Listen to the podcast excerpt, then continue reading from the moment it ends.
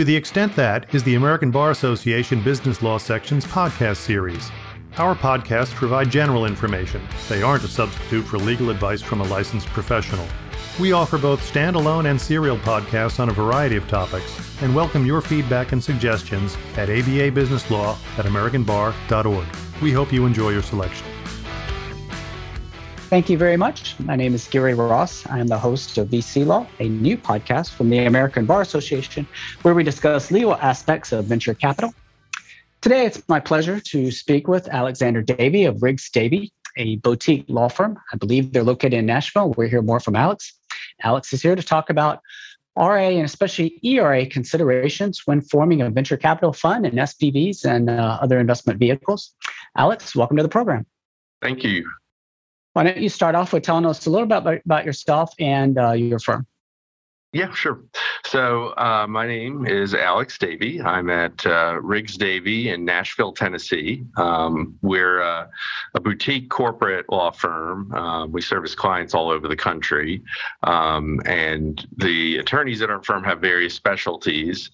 Uh, I have uh, two generally.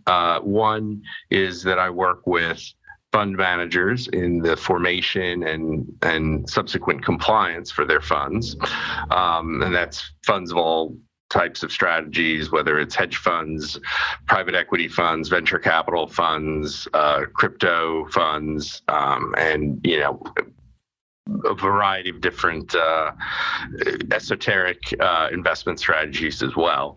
Um, I also work a lot with emerging companies um, and investors in emerging companies. So, you know, it's, it's your general VC uh, and startup practice with uh, you know forming the companies at the start and and going through all the different angel and venture rounds and equity comp plans and technology agreements and all all those, and then and then sometimes eventually a M and A uh, exit uh, at the end. So um, it's a it's exciting practice. It's exciting time to be doing this, and um, you know we're we're having a good time here.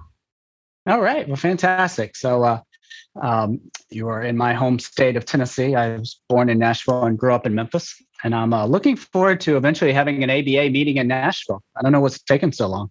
Uh, as you know, we had the last one in Atlanta, and uh, Nashville can support it. So hopefully, hopefully one one day soon we'll be uh, we'll, we'll, we'll be on uh, what, what's that main street downtown? All the bars, Fourth Street, something like that. Fourth oh, Broadway, Street. yeah. Broad, uh, yeah, I think you're thinking of Broadway. Yeah, that would be great to have it here. Yeah. That would yeah. be really exciting. Good deal. Well, one thing Alex didn't mention was his uh, amazing blog, Strictly Business, uh, which I've found extremely helpful through the years. It's always uh, been very informative. Alex, how long have you been doing the blog? Since 2011, um, and and the the blog has sort of uh, gone through different iterations in in what it focuses on. Um, these days, um, I mostly am blogging about fund compliance issues, but some of the other attorneys in our firm occasionally write about startup issues, and so do I uh, from time to time. Um, and we cover regulatory developments for fund managers, and then I also put out a lot of just um, you know what's best described as evergreen content just to, summaries of the law that are helpful. You know things that i wish were out there that aren't like for instance i do a, a 50 state survey on different ex- exemptions for for fund advisors and things like that. Okay great. And your blog can be considered legal advice for for the readers correct No, certainly not. Um, we try to c- condense the information as much as possible. Uh, but of course, when you do that, that means that the information doesn't necessarily apply in all situations. So um, you know, it's no substitute for for talking to a lawyer, but uh, it, it's it's oftentimes a good starting point. Yeah, yeah. Okay. Uh, well, as I said, I found it really helpful through the years. So there's a lot of people out there that you probably don't know of who appreciate your, your blog. Uh, today, I'd like to talk about exempt reporting advisors. A lot of people might be familiar with the term registered investment advisor, RA, which is uh, what I consider standard investment advisors, people who inv- uh, advise retail investors and institutional investors, and just people who have a uh, make a living giving people investment advice. Like my parents have an investment advisor. Uh, we don't just yet, but uh, folks who do that have to be registered investment advisors in most situations. Here in the fund world, where Alex and I dwell in, the exempt reporting advisor tends to be more important than RAs. Though we'll talk about situations when they when folks are RAs. ERA is exempt reporting advisor. That's what that uh, that's what the, the acronym is for. Uh, Alex, has the ERA concept always been around? No, I mean it. It uh, it came about as part of the implementation of the Dodd Frank Wall Street Reform and Consumer Protection Act of 2010, um, better known as Dodd Frank. Um, uh, uh, essentially, Dodd Frank provided for specific exemptions from registration. It also ended some exemptions from registration or modified others. Um, and so the the two two of the major exemptions that were around after Dodd Frank are a, a, exemption that uh, for advisors that solely advise private funds and have assets under management of less than 150 million. Um, Alternatively, it also provides an even more generous exemption if all of your funds are venture capital funds, in which case there's no limit. So, a, a, a advisor that only advises venture capital funds uh, is also exempt. Uh, the the flip side of that is that the statute delegated to the SEC the right to issue regulations to require reporting and record keeping. And so this is part of that. And the SEC essentially said, okay, well, if you're going to take advantage of this exemption, you need to report a shortened version of Form ADV every year. Yeah, before Dodd Frank, there was a small advisor exemption. If you had 14 or fewer clients in any 12 month period, then you didn't have to do anything. And uh, as you know, the client in this situation is the fund or the SPV. So a lot of people took advantage of that. Dodd Frank, uh, Congress is always fighting the last battle, and Dodd Frank was really, in, in my mind, um, a response to Enron. And so I'm not sure why the advisor, you know, why advisors fell into to this act. Uh, do you know why they uh, decided to address advisors? I didn't really think anything was broken at the time. Well, yeah, I mean, I think uh, I would think of Sarbanes Oxley as the Enron response, and I think that this was the collapse of the mortgage market uh, response. Yeah. So what where I would put that is that they were concerned about systemic risk. So they were like, all right, let's let's swallow up all the information we can for hedge funds and and private funds. So all, they they they got almost all of the funds other than like really small funds, uh, you know, mm-hmm. under 25 million, which we'll talk about in a little bit. Um, they they got all of those to provide some reporting on Form ADV, and then they added other regulations for even larger funds over 150 million to report on Form PF. So they're they're just trying to gather information. Whether it's helpful or not is another matter, but that that's the policy goal. Yeah, yeah. Do most of your small fund clients do they do they know about ERA? Is that concept out there? Does everybody know, or do do a lot of people are they are they not familiar with it when you tell them that they need to get get it? Uh, you know, most do. I would say that it depends on what they think they're doing. So, like, if you if you get a client who wants to start a fund, most and and it may be a self-selected group for me because I have this blog, and so I get a lot of of just clients who find me that way, and I write about this stuff. Uh, but uh, what I find is if, if, if a client comes in mind thinking I'm going to go start a fund, they they do a little poking around and right. and generally they're familiar with this idea of registering with the uh, SEC or, or the state um, or even the particulars of exempt reporting advisor filings. Mm-hmm. What I find that they often don't always appreciate is the difference between registration in under the Advisors Act, the versus the Investment Company Act or the Securities Act. So they think that, oh, I don't need to be registered with the SEC. That means like I'm home free. And and, and of course they may right. have state registration issues. They may have, but of course they'll have to do you know standard securities compliance for private offerings and and make sure that they're exempt under the investment company act Yeah, yeah. Our larger funds, they uh, the folks know about ERAs and and form ADV and the like. A lot of times they don't know the concept of ERA, but they know ADV. They know the form ADV. When we're going to do our, our form ADV filing, um, the issue is the people running SPVs and the like. So, do people running SPVs? Uh, why don't you say for the audience, people? At, at what point do people running special purpose vehicles like a LLC or whatnot that's set up specifically just for one investment, do those people have an ERA uh, or Form ADV obligation? Uh, they may. Um, the, yeah. So uh, it's a complicated question, but that it does sort of get back to my original point of like it depends on what they think they're doing in their mind, right? right. Not as to what laws apply, but as to what they their expectations of those laws. So if they think they're starting a fund, often they will they will kind of get this SEC registration or issue. Um, but if they don't think they're running a fund, which a SPV could be a fund, um, mm-hmm. then uh, then yeah, it's, it's, very possible that they'll be completely shocked. Um, yeah.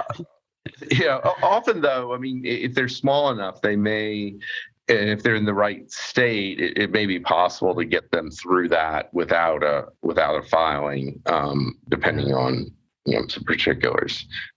Yeah.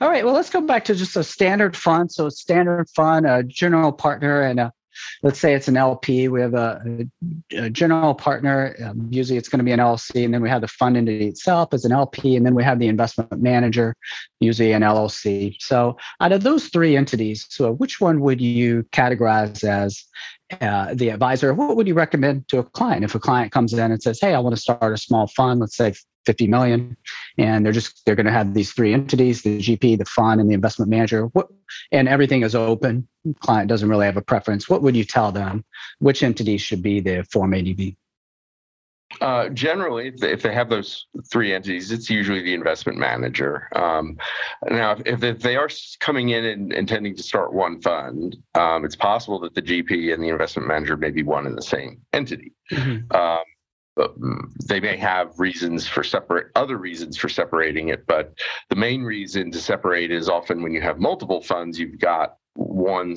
centralized authority that is the investment advisor, which accepts the obligations of being the party that provides investment advice and is thus covered by regulations.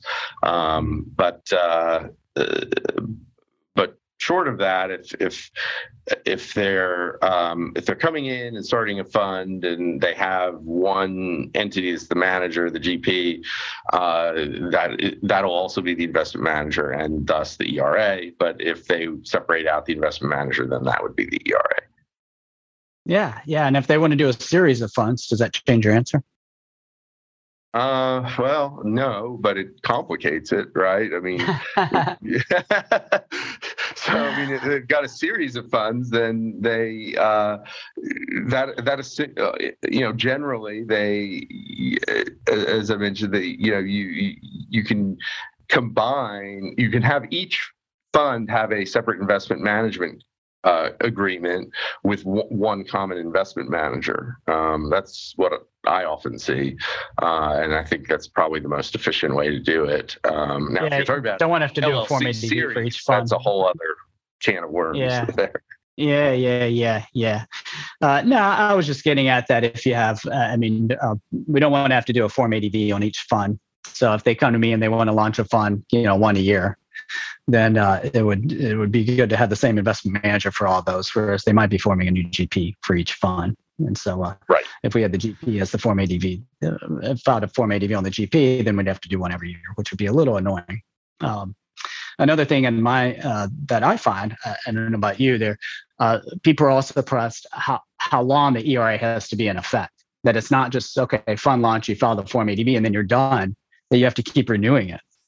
Um, mm-hmm. So why don't you tell the audience how long does the ERA have to be uh, in effect? Is it just until they collect money from everyone, or is it until the dissolution, or until is there some other part where you can where you can withdraw the ADV or, or not pay the renewal fees anymore?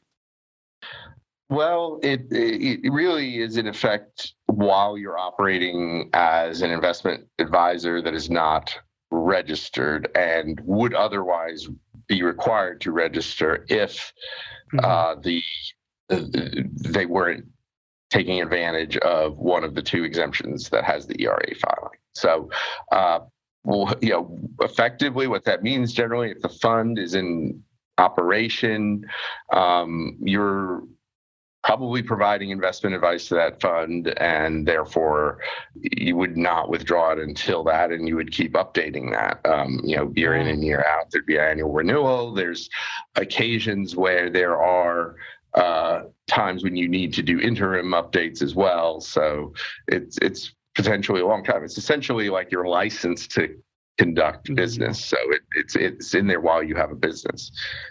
No, that's a good way to look at it. Okay. All right. Sounds good. Uh, well, why don't we get to these this federal and state divide? So you had mentioned earlier 150 million, and we know that there's another divide. Uh, really, there's uh, three really at 25, 100, and 150. So talk a little bit about that. About when somebody let's let's look at our example of 50 million. Let's say if somebody in in Memphis was starting a fund and they uh, were targeting 50 million, what would you uh, what, what what would you tell them? Okay, well, at, at 50 million, um, you're you're looking at a uh, at using a private fund advisor exemption or venture capital exemption. So you you're going to be filing an ERA um, with you know a, or a form ADV to be an ERA with the SEC. Uh, that doesn't end your inquiry though. Um, with every fund, you need to look at both the federal and state exemptions. And if you're, uh, you know, that is unless you are registered as an SEC, uh, you know, full on registered SEC advisor, you do not have to register with the state, although you may have to provide notice filings. Uh, but short of that, you filed your your SEC exempt reporting advisor. You also need to identify an exemption in Tennessee if in Tennessee, uh, you have a, place of business. So looking at that, the Tennessee actually has one of the better exemptions uh, available. It has one that is roughly in line with the pre Dodd Frank uh, exemption federally. So it's a 15 client exemption, clients being number of funds. So if you have one fund, you've got one client, um, and you know you're not holding yourself out as a as a money manager uh, to the public, then then you would be exempt under Tennessee, and you would not file anything. In fact, one common mistake I see in Tennessee is that people file their ADV with the state of Tennessee as well, and that will get you a nasty gram uh, from the ah. state securities division. Oh, okay. All right.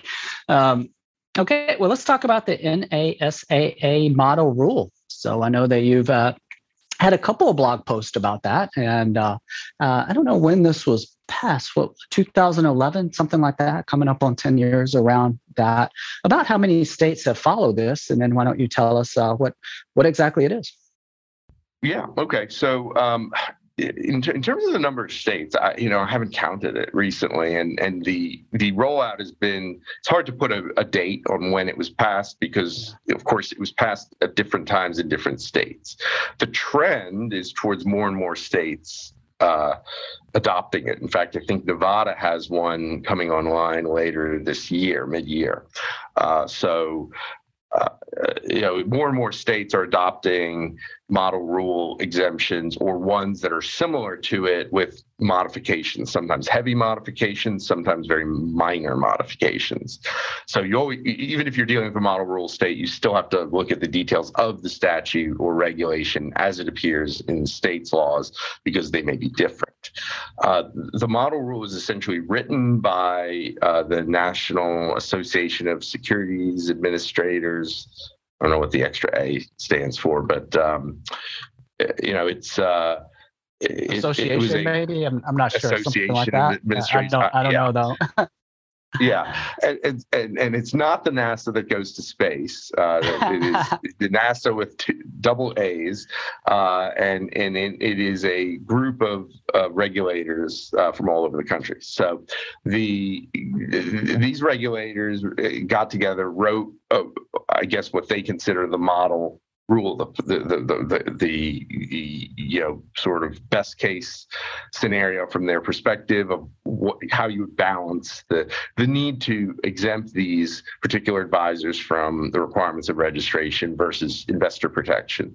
Uh, the, honestly, it's it's quite a complicated exemption. In reality, there's just a lot of caveats and conditions, um, which which can get really tricky, especially when you have different states modifying. Right. One of the those uh, conditions is that you file an exempt reporting advisor filing uh, similar to the SEC. So you might not need to file one with the SEC, but have to under your particular state's rules.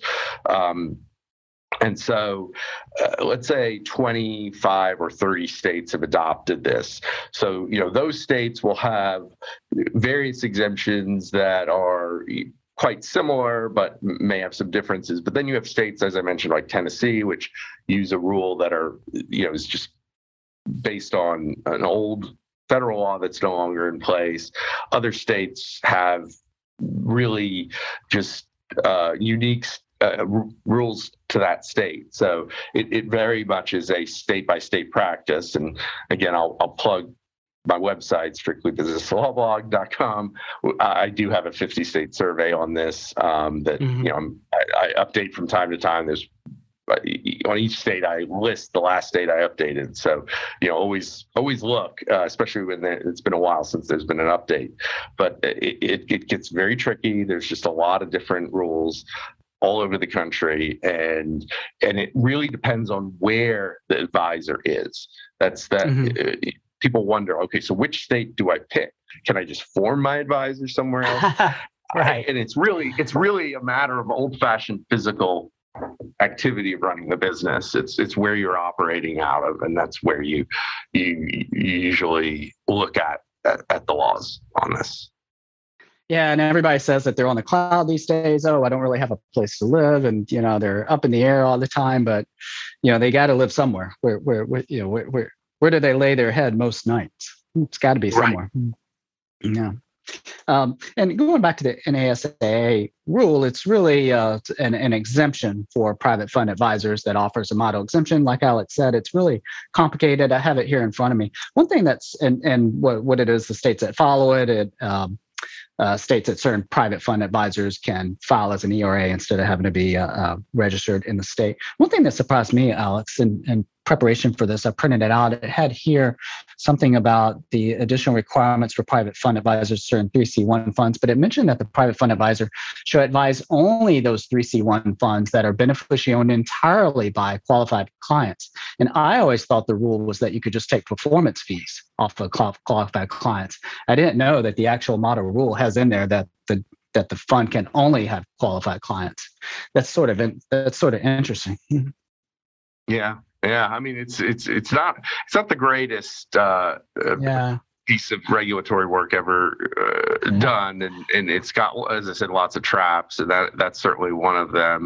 Um, the the what you're thinking of is the federal rule, which lets you sort of opt out of it just by not charging them a performance fee. Uh, but the yeah. but the states that follow the model rule are um, different. I mean, but I see things all over. Like I, I, just the other day, I was looking at South Carolina and. Um, you know it, it has its own thing. I think for that rule there may be um, they may have backed off uh, a bit. And i think the rule is they just have to be accredited investors or qualified clients but then mm-hmm. they add a separate section which requires enhanced disclosure in the ppm uh, when you charge a performance fee for for non-qualified clients. So uh, there's just there's a lot of variation out there all right. And does the Form ADV have to be filed before the fund can launch? A lot of people are confused about that. They'll be on us, hey, have you filed it yet? Have you filed it yet? We really want to launch. Yeah, and that can that is very confusing. Um, so if you if if you're just talking about an SEC exempt reporting advisor filing, um, the deadline in the instructions, I believe, is 60 days after relying upon the exemption. Um, so that gives you some leeway.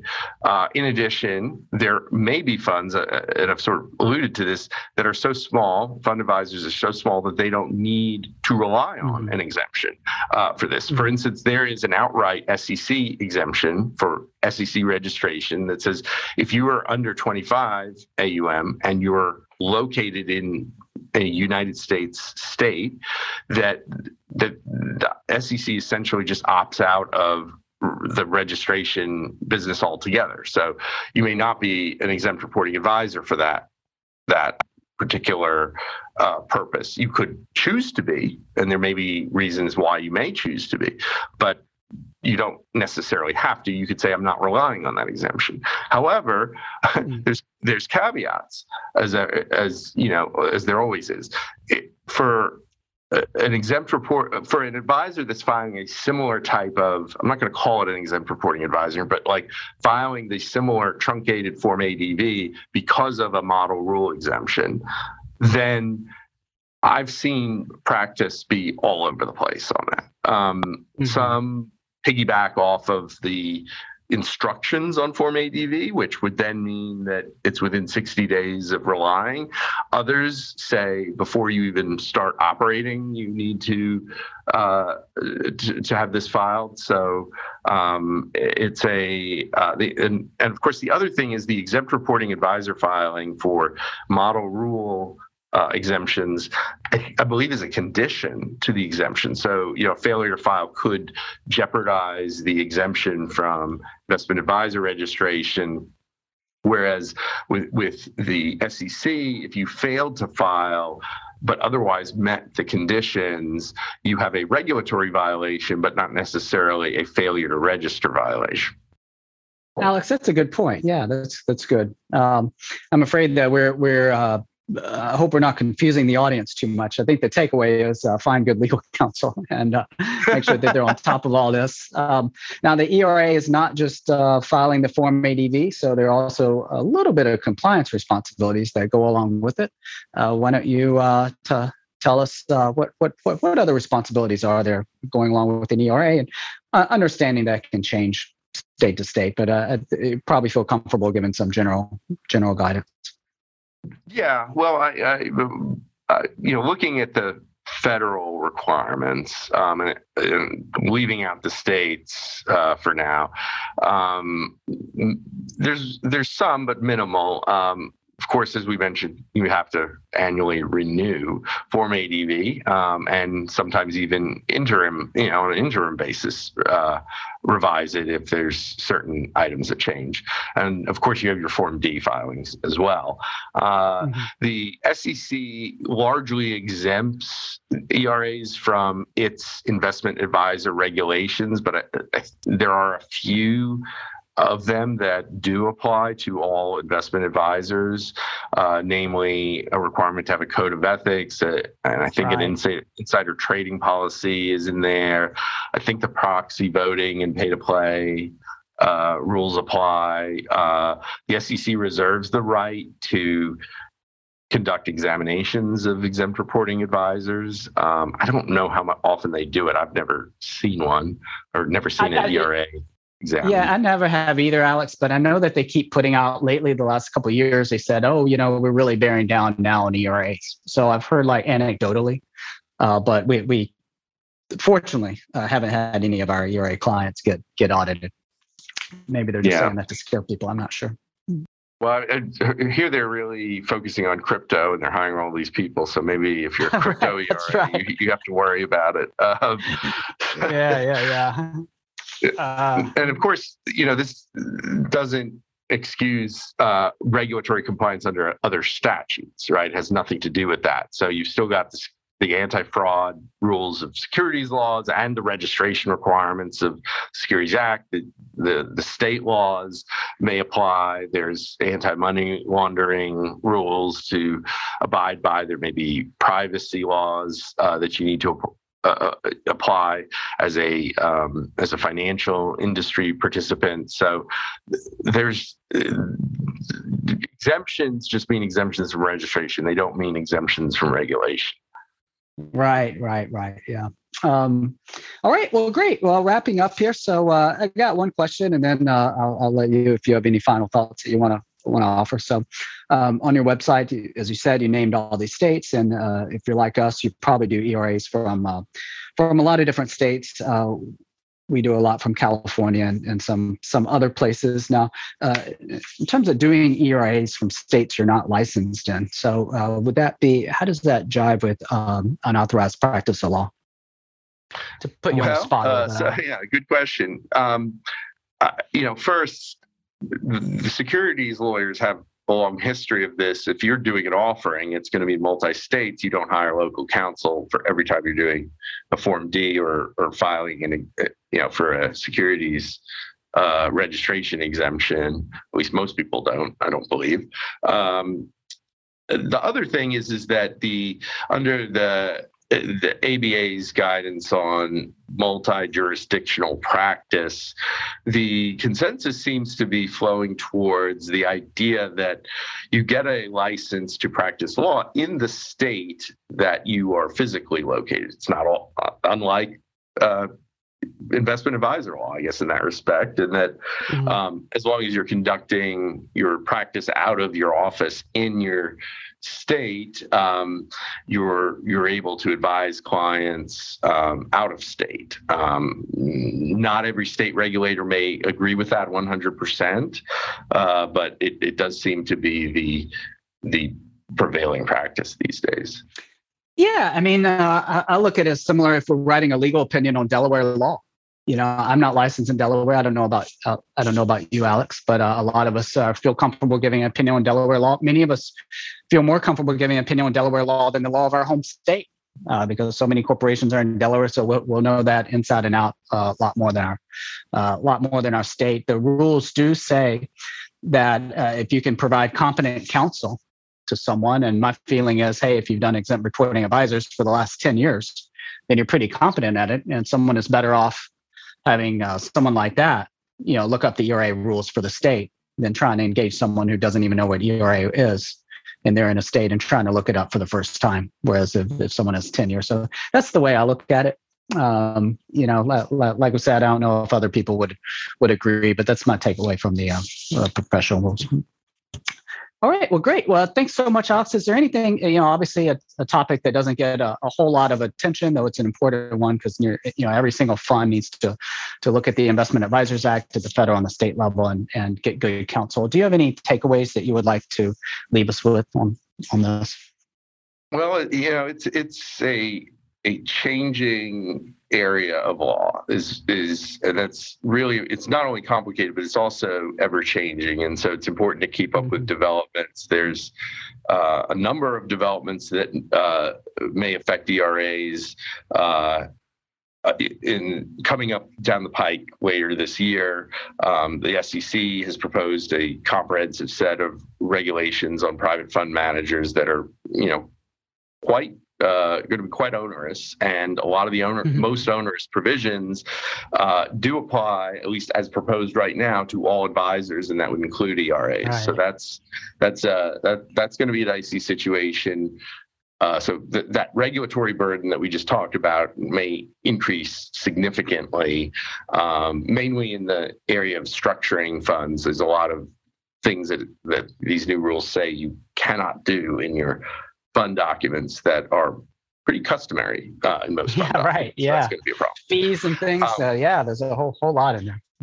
Yeah, and you know the other regulatory uh, thing coming down the pike is the um, uh, Corporate Transparency Act, which is going to require uh, en- entities to make some pretty complex determinations as to their ownership, um, which which in, in when you have a complicated business can be will be relatively complicated and uh, and, and, while some ERAs are exempt under that, uh, that doesn't mean every entity affiliated with the ERA is exempt, and uh, and and so and not all ERAs, at least as proposed, are exempt. Uh, the ones that rely on the 150 million uh, exemption, I believe, are not uh, exempt from that. So, uh, beneficial ownership reporting is is going to be the new headache for business attorneys uh, all over the United States. I'd say in the next 12 to 24 months. Yeah, it'll be interesting to see if the rules are passed as proposed. So a lot of us uh, expect that it will be. Uh, it'll, it'll be interesting to see if anything changes. All right. Well, Well, yeah. Well, thanks the, so the rules mirror the statute, which wasn't exactly great. so Yeah, that's, right. That's Yeah. what we have to look forward to. Yeah, yeah, yeah. All right. Well, great. Well, thanks again for taking the time out of your busy day. It's a busy time in VC. Uh, the SEC is keeping everybody busy with all these laws, and uh, it's just been kind of hot, hot market the last couple of years. So, thanks so much for taking the time. And uh, Absolutely enjoyed yeah. talking with you and and and, uh, and and getting a chance to talk to listeners about this. well, thanks again, and and thank you all for uh, joining us on VC Law. And we will see you next time. Thank you for listening to the ABA Business Law Section's podcast series to the extent that the section offers a robust collection of content. To explore more about this topic or to learn about joining the section, visit ambar.org slash bizlaw. That's B-I-Z-L-A-W.